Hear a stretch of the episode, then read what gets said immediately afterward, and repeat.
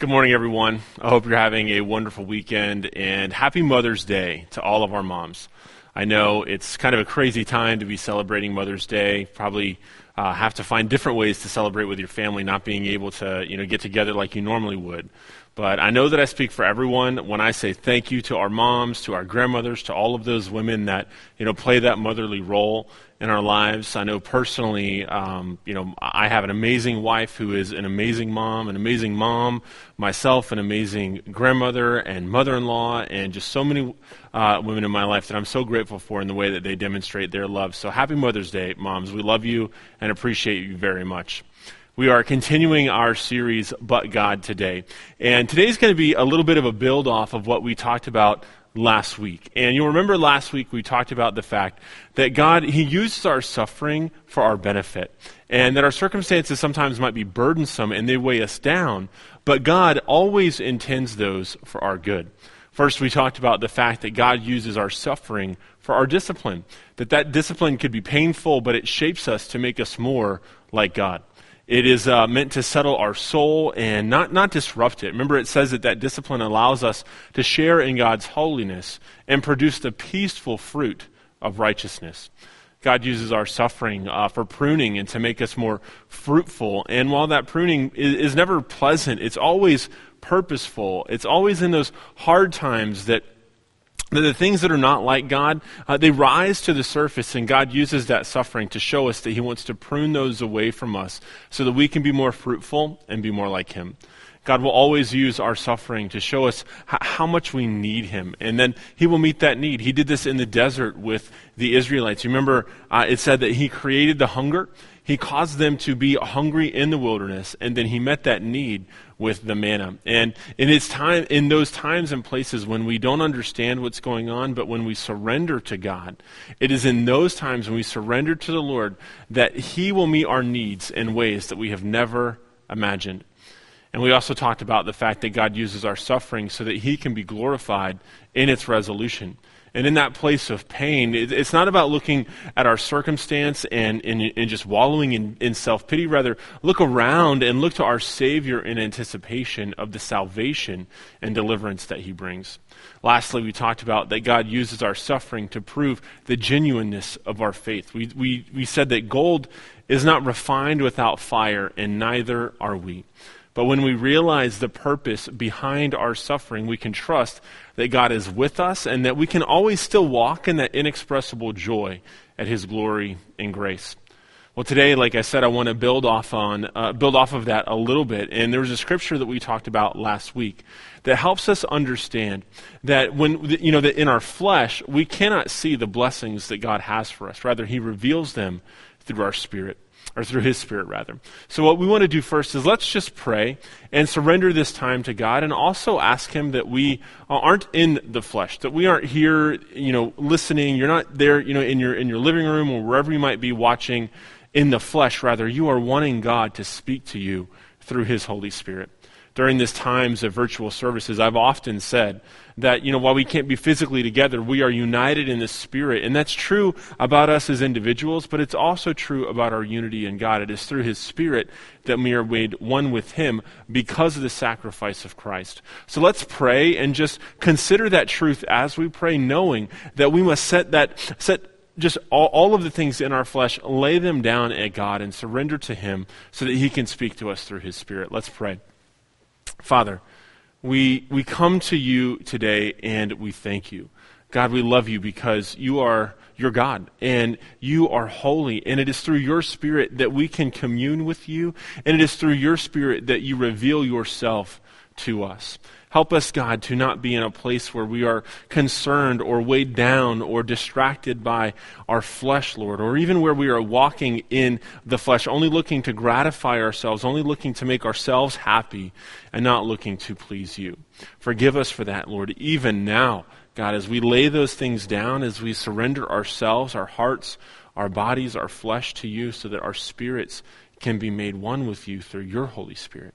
God, speak to us today. Open our ears. Let us hear your word, not just physically, Lord, but spiritually. Penetrate the outside.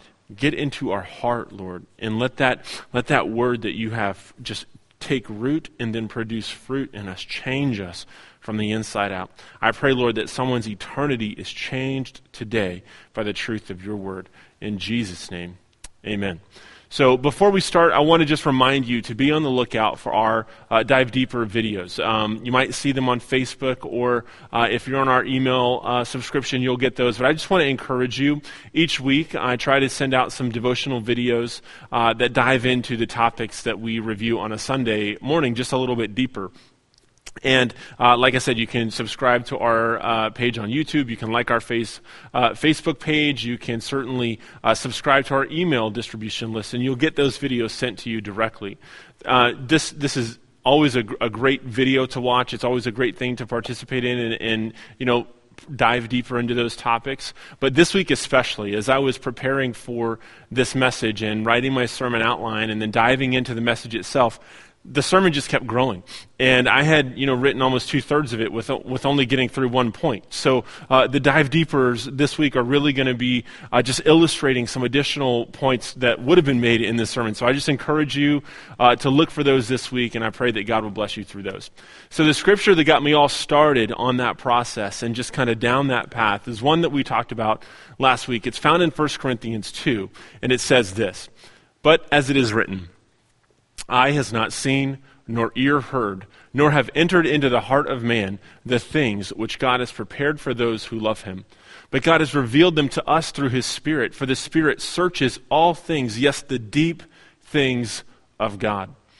This is wonderful truth. It plainly states that our eyes and our ears and our hearts can't understand, we can't fathom the blessings of God or the things that He has for us.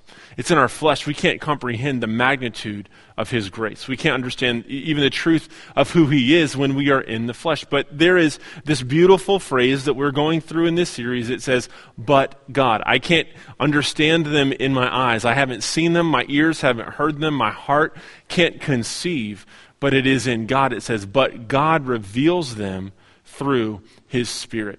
And it's so important for us to understand that. It says that he reveals the blessings through his spirit, and it's because the spirit searches all things, even the deep things of God. It is God's Spirit that understands and grasps God's depths and then reveals those. He chooses to reveal them to us. Now, this resonates with me very much. I've told you before how much I enjoy watching nature shows with my children, and that really harkens back to the times when I was a child and I would watch those videos with my dad. Now, if you ever watch one about the, the ocean, what they will in, in invariably say is that we know more about the surface of the moon than we do about the depths of the ocean.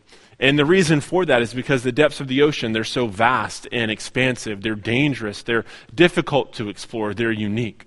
But when we think about it, especially as Floridians, you know, if you've ever been to the beach, we go there and we only get a glimmer of what is, what, what's happening in the ocean. Yet we say, well, I, I've been in the ocean.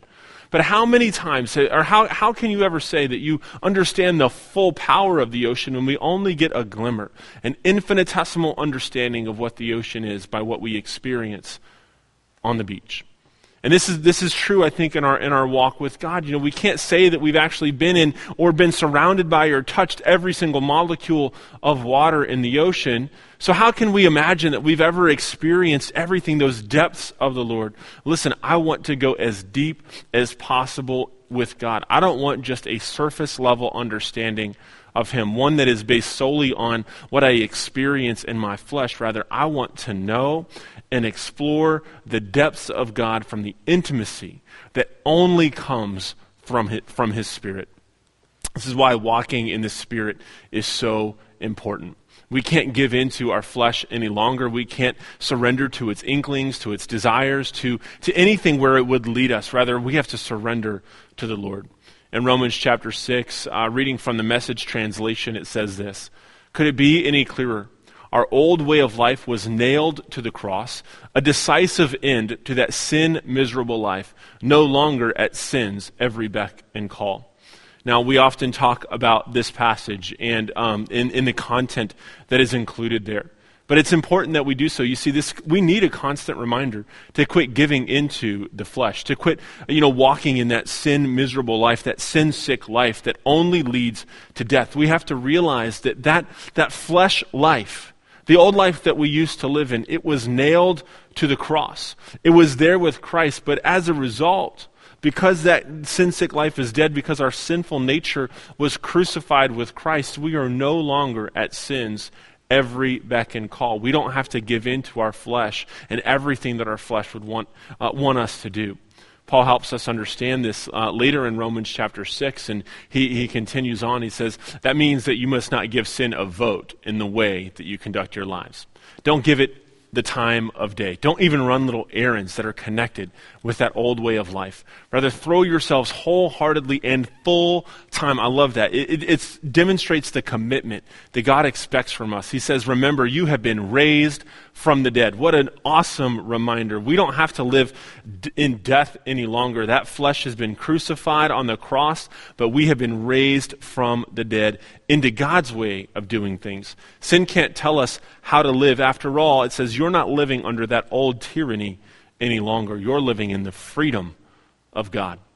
Now, here's the issue the issue is that we don't live like this. Too often we live like that cliche where we've got, you know, the devil on one shoulder and an angel on another shoulder and we're, you know, kind of going back and forth. We're listening to both sides. We give sin a vote. We allow our flesh to plead its case and tell us why we need to give in to those desires. We've forgotten the simple truth that the flesh is dead.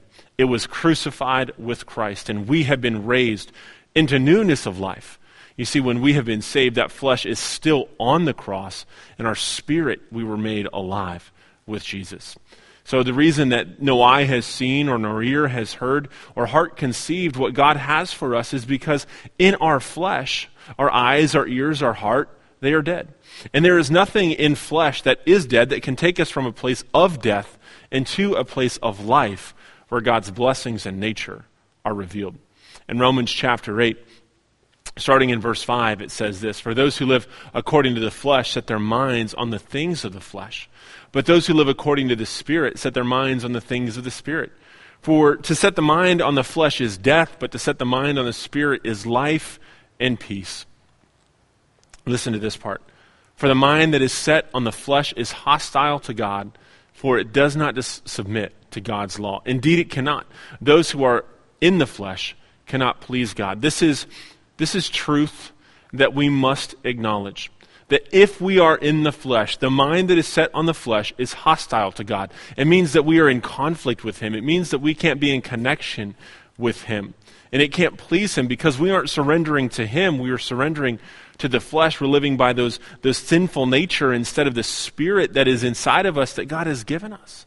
Rather, because of that, or, or because of that, we won't be able to understand the revelation that God has made to us. It continues on in Romans 8 and says this You, however, are not in the flesh, but you're in the Spirit, if in fact God's Spirit dwells in you.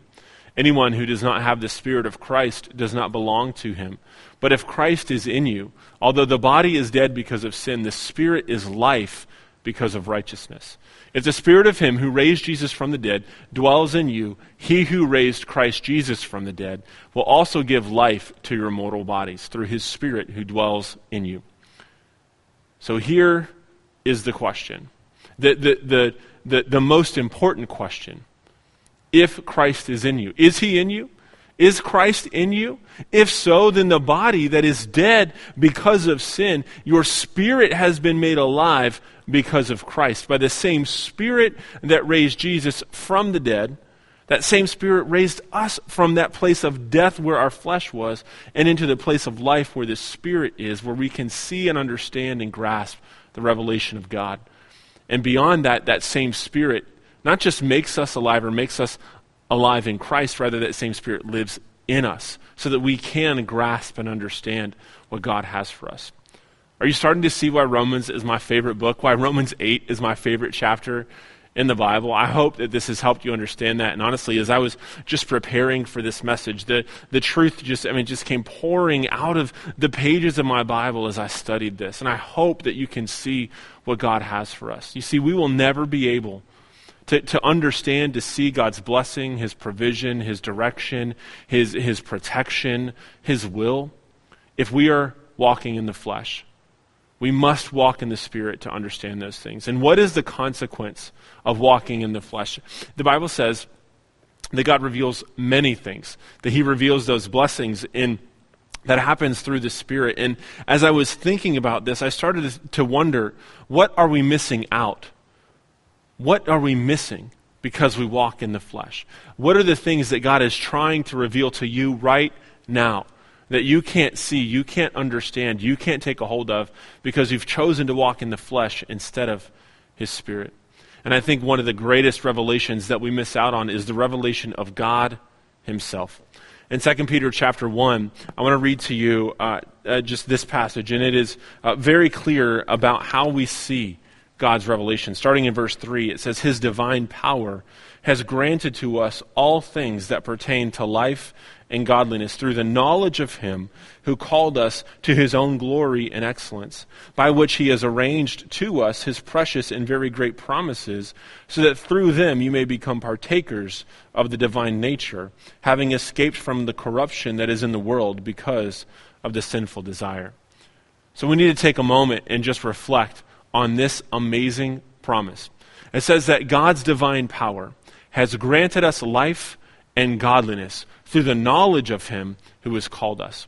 It was to his glory and because his glory and his excellence that he has given us these promises, not just so that we can, you know, receive them and not just so that we can have, you know, that material element of his promise being fulfilled, but it's so that we can be uh, not just even aware of his nature, but we can partake in his nature so that we can be transformed by that nature and then that nature replaces ours. It, it, that we become more like Him through the knowledge that He gives. But again, that knowledge only happens through the Spirit. It says this passage is telling us that the revelation of God that He provides is not just for our awareness of His nature and glory and excellence, but the transformation into those things in the participation in His promises. But again, what is the condition. He promises those things. He says, you know, these transformational revelations of God Himself, they will happen because we have escaped the corruption that is in the world because of sinful desire. It's because we're not walking by the flesh, but we are walking by the Spirit that God reveals these things and then transforms us by them. We can compare this passage to Romans chapter 1 or Psalm 19, where it says, You can walk outside and you can see the glory of God. It says that God, God's nature, His, His power, it is revealed in all of creation. You can see it and, and understand that there is a God. But Romans chapter 1 says, and actually it tells us that when people see that creation, they don't accept that revelation because they choose to walk in unrighteousness. It says that they exchange the truth about God for a lie and they worship and serve the creature instead of the creator. You see, it's this unrighteousness, our sin nature, that clouds our vision, it clouds our ability to embrace God's revelation. And what we understand through Scripture is that it's, it's that it's Jesus who brings that revelation of God into full view and understanding. In John chapter 1, verse 18, it says, No eye has ever seen God, but the one and only Son, who is himself God and is in closest relationship with the Father, has made him known. Now, I think this makes perfect sense. Of course, no one has seen God face to face or been in perfect unity with him except Jesus. He is the only one to have ever been there, only one to have been in God's presence physically for all of eternity. And because of that close relationship, that connection that they have, Jesus made God known by coming down to earth. Colossians chapter 1 helps reveal how Christ made God the Father known, it says that he is the image of the invisible God, the firstborn among all creation. And it says that all things are held together in him, and he holds things in his hand. Now, it's so important that we realize this because it's not just through Christ coming to the earth that God was made known, but it was through his death and resurrection by God's Spirit that God's nature and power was illustrated on the earth. Again, in Colossians 1, it goes on, it says, For God was pleased to have all his fullness dwell in him, talking about Christ, and through him to reconcile himself all things, whether things on earth or things in heaven, by making peace through his blood shed on the cross. Now, to me, I find this to be an interesting echo of what we saw in 1 Corinthians that the Spirit searches the depths of God. And it is in Christ that those depths are revealed because of his death and subsequent revel- resurrection that secured our, our reconciliation with God. And I think this is so important to understand that he is the image, the embodiment of God's nature and power. We see this again in Hebrews chapter 1. It says, In the past, God spoke to our ancestors through the prophets at many times and in various ways. But in these last days, he has spoken to us by his Son, whom he appointed heir of all things, and through whom he also made the universe. The Son is the radiance of, the, of God's glory and the exact representation of his being. Listen, if you're following along in YouVersion or on your own, uh, on your Bible or in your physical Bible, you need to underline that, that Christ is the exact representation of God. He sustains all things by his powerful word. And after he had provided purification for sins, he sat down at the right hand of the majesty in heaven. I love the book of Hebrews, and there, there's so much beautiful imagery about the role that Christ had and what he does for us. And the writer here, he helps us see that you know, God spoke to us through the prophets. When we look through the Old Testament and we see the prophets and the law and, and, and all of the other items, you know, the history books that we see there, God spoke through them in the Old Testament. But now, the writer of Hebrews says, now God speaks to us through Jesus. He is the radiance of God's glory, the exact representation of his being. So, of course, we need to look to Christ for that direction. But I think this is an illustration of why salvation is so hard for many.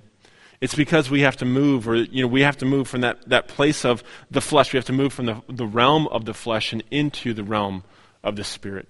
You know, people can look around at creation and see that God is real. But it's not until they put their faith in Him, acknowledging their sin and what Christ did for that sin, when God's when God's nature will become, you know, relevant to them, where it will mean something to them, and they will be impacted by it.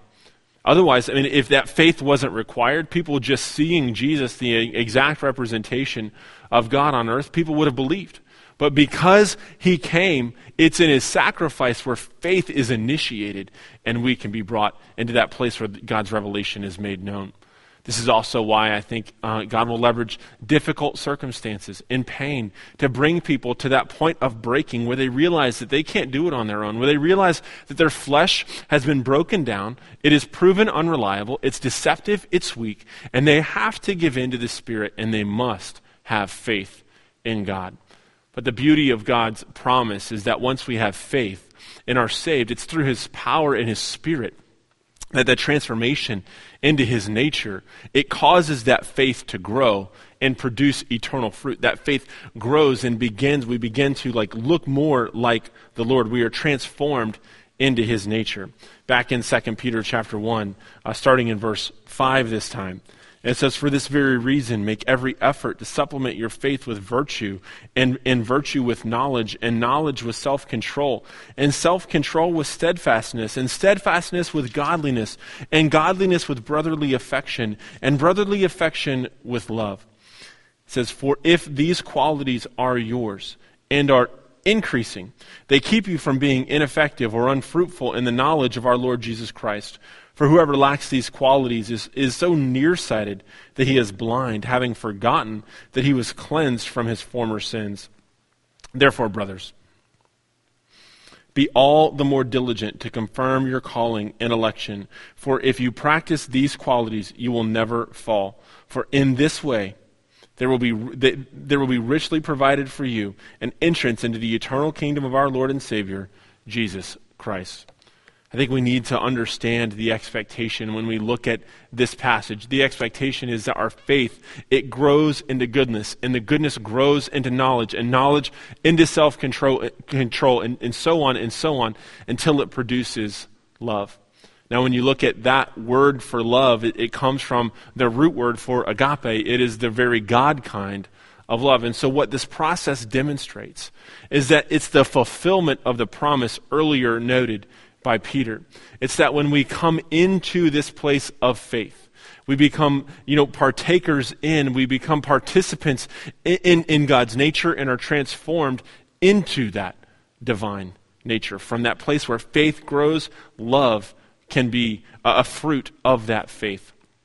And it's that transformation that keeps us from being unproductive and ineffective in our knowledge of our Lord Jesus Christ.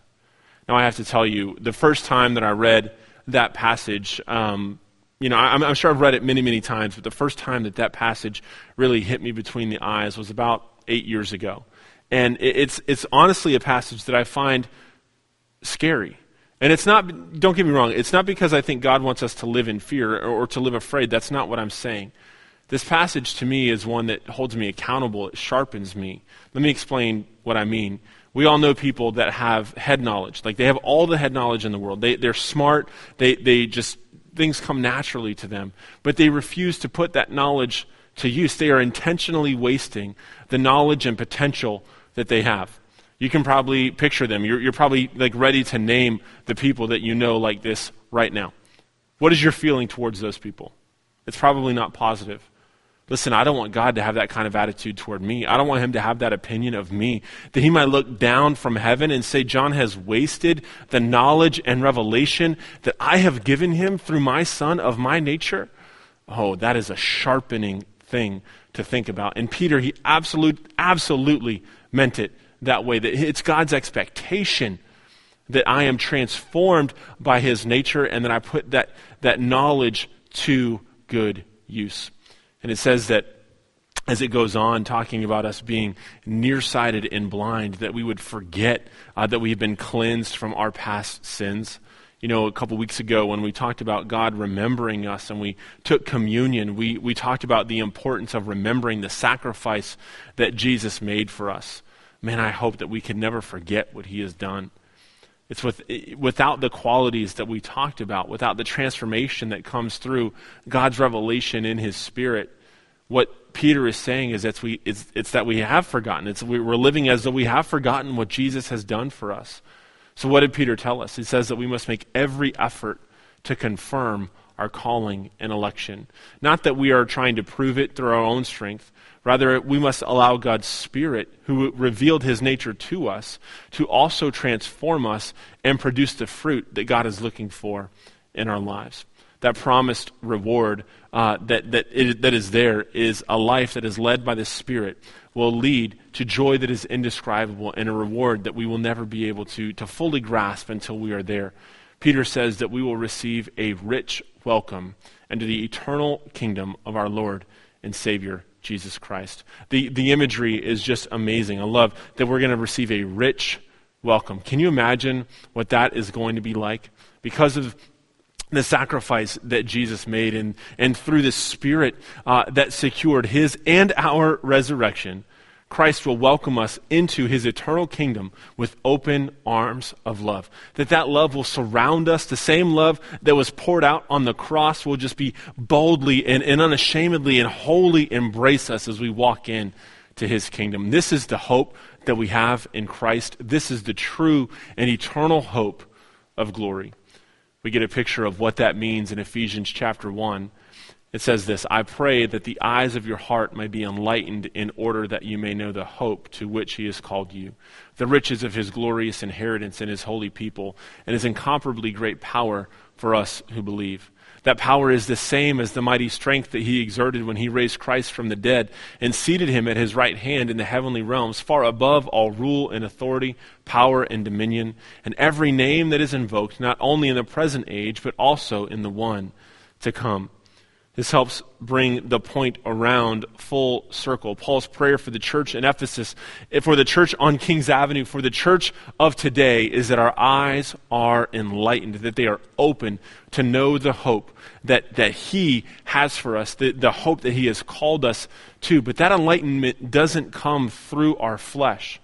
It comes through the power of God's Spirit, his incomparably great power, which that same power is what he exerted when he raised Christ from the dead and set him as a, at his right hand. This is what we have to understand. We must realize that it is only through the power of the Spirit that we are brought from that place of death and into life. And this is why we go back to Romans chapter 8 and we remember that it's the same Spirit that God raised Jesus from the dead. That same Spirit is in us and helps us to understand and grasp and be transformed by the revelations that God has for us. You see, when, when we think about all of this, that spirit by which God raised Jesus from the dead, it raises us from that place of death, that place that we were subject to death because of our flesh, because of that sin nature. It brings us to the place where Christ is so that we can see, we can grasp, we can understand, we can be transformed by the full revelation of God's nature and his character. And that transformation leads us to that place of our eternal hope that is found in Christ.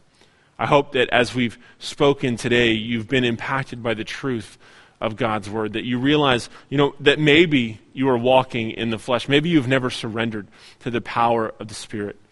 God is real. And maybe you've never really been able to understand or grasp his power or his love because you haven't taken that step out of the flesh and into the spirit. Maybe you haven't taken that first step of faith. I invite you to pray with me in a moment and just allow God to change your heart. Allow Him to change your nature. Step out of the place of the flesh. Realize that your flesh is dead and it's only through the Spirit that you are made alive. And for those of you that maybe have received that gift of salvation, the prayer for us is that we are able to always walk in the Spirit. Maybe you find yourself walking in the flesh and you need to surrender that to the Lord. I invite you to pray with me now. Dear Lord, I thank you for Jesus. I thank you that, is, that it is in Jesus that your very nature, your very being is represented. God, forgive me for not seeing that. Forgive me for not understanding. Lord, I, I realize that when I walk in the flesh, I'm not going to be able to grasp your revelation. I'm not going to be able to grasp your understanding. Father, I, I, take this moment, I choose right now to surrender, to step out of that place of the flesh, to quit trying to pursue the things that only make me feel good, to quit trying to uh, pursue the things that are all about me, Lord, and I choose to pursue the things that are all about you. Forgive me of my sins. Come into my life, God. Help me to walk by your Spirit. Transform me from this place of death. Take me out of that and bring me to a place of life and transform me by the nature that is revealed by your Spirit. God, make me new. Make me whole. I surrender to you right now, Lord, and I look forward to what you're going to do in my life. In Jesus' name. For those that just have received that gift but need to just surrender their flesh and just make that commitment new Join with me in prayer. Lord, I know what your word says. I know what it means to be one of your children, yet I still choose to walk in the flesh so often. Forgive me for that, God. I surrender to you. I, choose right now, Lord, again, to, to, to abandon that old way of life, to abandon my flesh and walk in your spirit. Lord, help me to see the times when I walk away. Help me to see the times when I'm not listening to you, but I'm giving sin a vote where I'm listening to my flesh and what it would want me to do instead of where your spirit is leading. God, give me the boldness to always obey you. Give me the boldness to turn my back on my flesh and to focus and serve and surrender to you with every ounce that I am, with every breath that I have. Lord, I thank you for this. I thank you for the work that you're going to do in me, Lord, but also the work that you'll do through me. Use me, God, according to your will. In Jesus' name, amen. It's my prayer that God continues to speak to you through His Spirit, that He reveals His nature to you, and that you walk not in the flesh, but in His Spirit, so that you can be transformed by that nature. Happy Mother's Day again to all of our moms. We love you, and we're so grateful for you. God bless. Thank you so much for joining us today. It's my prayer that God spoke to you through His Word and that your life has been changed for all of eternity. Here at Kings Avenue Baptist Church, we are united in Christ and transformed by His love to bring our community into the family of God. We know that it is only through Christ's sacrifice on the cross that we are brought together as one body. And that same sacrifice transforms us into His image so that we can go out on mission in hope to bring our community into God's family. If you don't have a home church, we absolutely invite you to come and join us on the mission that we have that God has given us to make a difference in our community for His kingdom. It's our prayer that God continues to speak to you and continues to use you and change you by His word. God bless.